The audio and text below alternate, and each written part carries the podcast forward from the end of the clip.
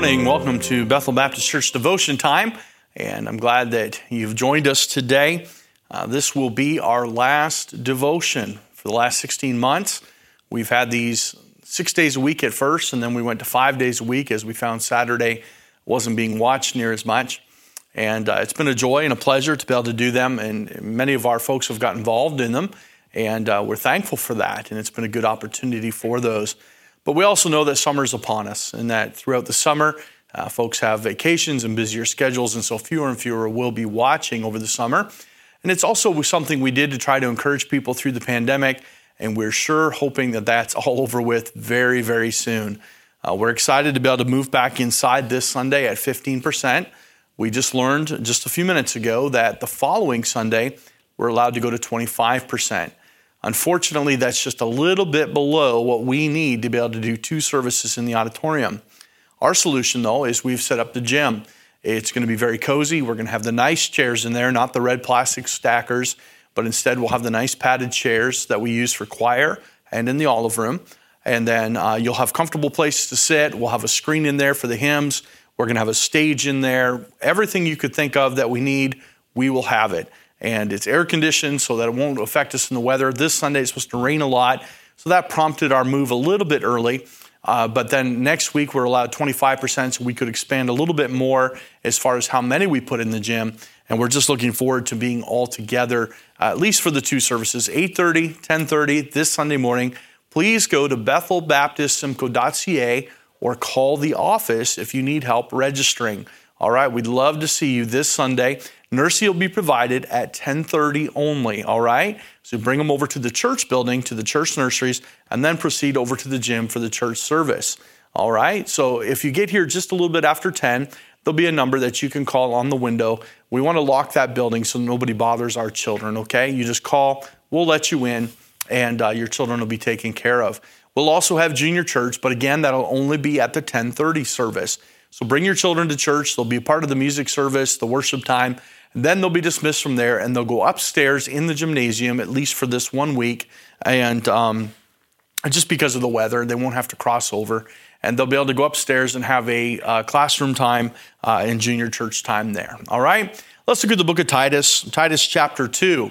Uh, last night was Wednesday night. Today is Thursday. I know when you're watching this, it's actually Friday. But uh, we've been looking through at the book of Titus on Wednesday nights for last week, this week, and Lord willing, next Wednesday night. And uh, I just wanted to focus in on a couple verses. We looked at the whole chapter as a whole, but just to start our day today, let's look at second, uh, Titus chapter 2. Titus chapter 2, and we're going to look at verse 6, where Paul is telling Titus to exhort the young men. All right, let's have a word of prayer. Father, we love you. We thank you for your word. We pray that you'd help us with it, encourage us, help us to take on our day, having been undergirded with the truth of God's word.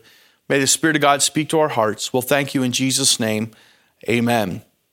Verse 6 of Titus chapter 2 Young men likewise exhort to be sober minded. You know, I, I, just, as I think of that verse, I think of the need of our day where uh, they say that, that 20 is uh, the new 30.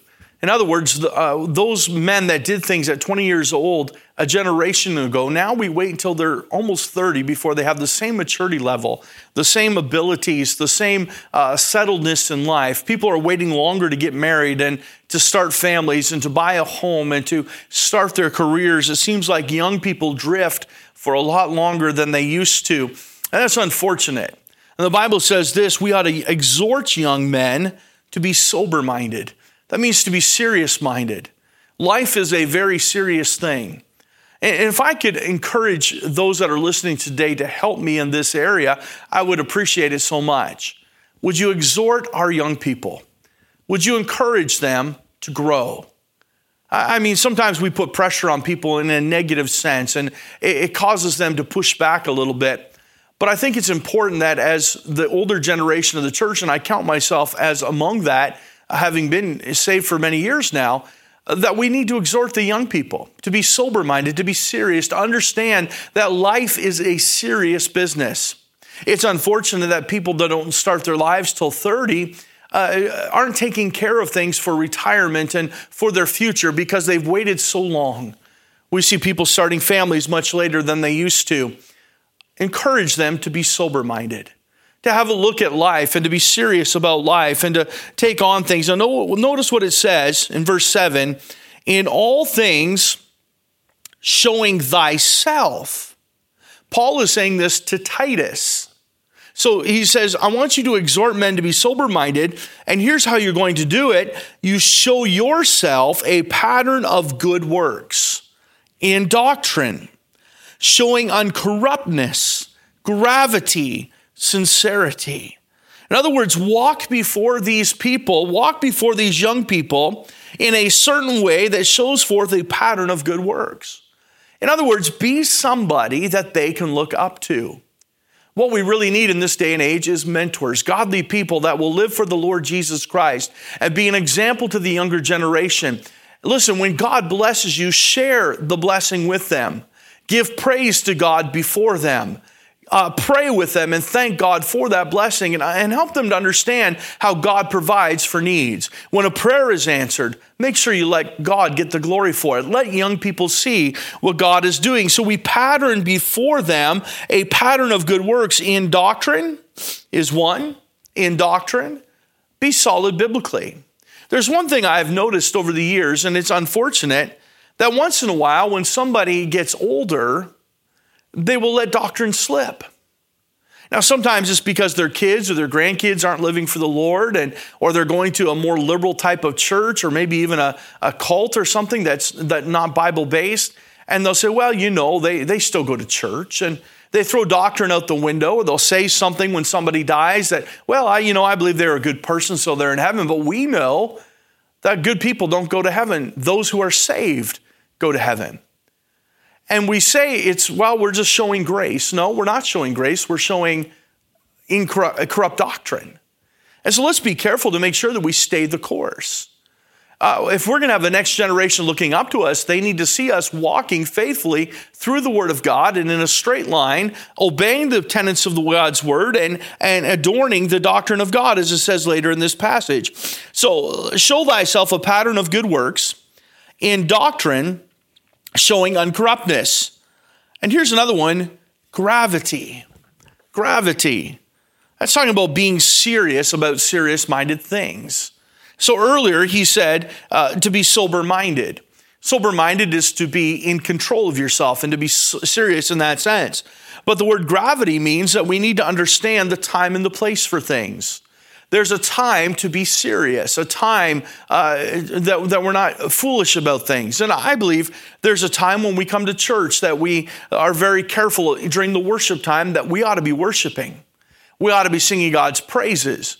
We ought not be on our cell phones. We ought not be consumed with other things. We are there for a moment to focus on the Lord, to give Him glory and praise.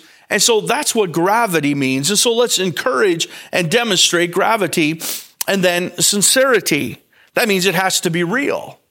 I remember my wife and I went into a church years ago, and we were just on visiting on the East Coast and stopped in there, and they had a young pastor, and and uh, he was trying his best to manufacture something in the service that nobody else was buying, and it was unfortunate that his his enthusiasm was not contagious, but in a sense, I could see why because it came across phony nobody really believed what was going on, and, and it, it, it seemed contrived.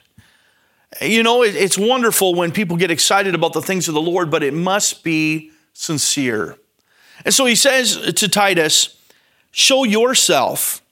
If we're going to exhort the next generation to be sober minded, we have to show ourselves a pattern of good works and doctrine, showing uncorruptness, gravity, sincerity. And look what he says next, verse 8 sound speech that cannot be condemned.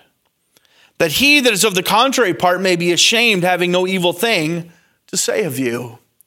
It's interesting that he comes down to our speech. Have a sound speech so that even your enemies, those who are contrary, might be ashamed because I'll have nothing left to say with you about you. It's interesting how uh, we, we can live the life and we can walk the walk, but a lot of times our speech betrays us.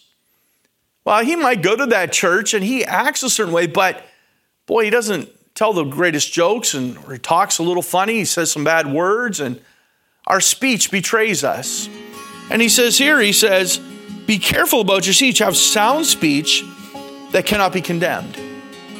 Don't let that tongue be the little thing, that member, as it's called in the book of James, that trips you up. The Bible says it's, it's a little, how, how much fire a little fire kindleth. And so we have to be careful of our tongue. So have sound speech. And so, how do we exhort young men to be sober minded? Show yourself a pattern, show forth good doctrine, have sound speech. In other words, carry yourself like Christ would have you to carry yourself. And see if we can't bring another generation along. Listen, one of the things that the next generation look, is looking for is sincerity. Are you real? And when there's trials in their life and they're struggling with a temptation and they're struggling with sin, are we going to come alongside and are we going to be real in their lives? Let me give you this challenge for today and we'll be done.